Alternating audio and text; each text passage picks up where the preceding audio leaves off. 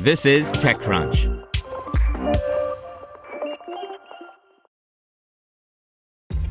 This episode is brought to you by ShipStation. You know, some things take a lot of work, like sending little robots to far off distant planets. And just as that's challenging, so too is running a successful e commerce business, especially when there's so much to do. So I want to introduce you all to ShipStation.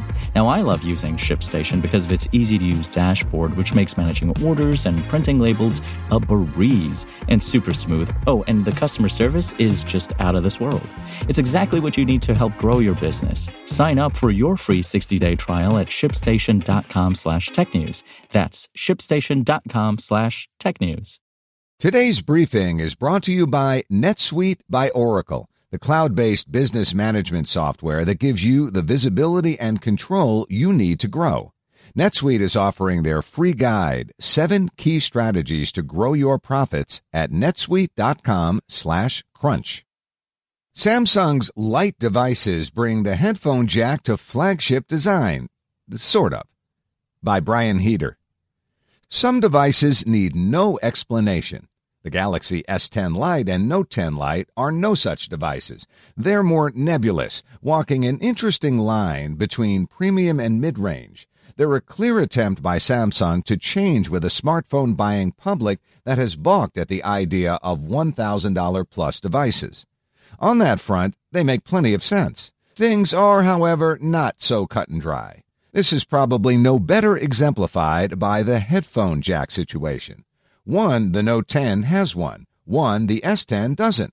It's a bit of a one foot in, one foot out approach to the technology that Samsung admittedly has always been more cautious about abandoning than most.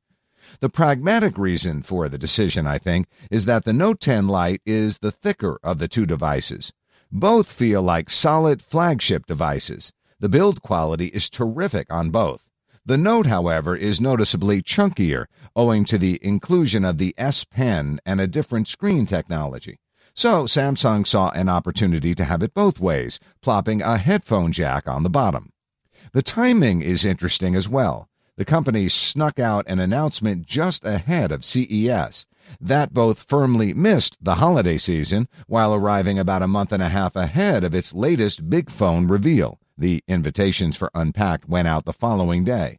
There was also no pricing, and there still isn't here in the States. That leaves open the question of where they slot in. Are we talking slightly below the flagship tier, or is this Samsung's new vision for mid tier? European pricing gives us a hint. At 599 euros, that's pretty significantly below the lowest tier version of its flagship counterparts. It's also a pretty decent direction below the Galaxy S10e. It'll be interesting to see if that model sticks around for the S11. Want to learn how you can make smarter decisions with your money? Well, I've got the podcast for you. I'm Sean Pyles, and I host NerdWallet's Smart Money Podcast.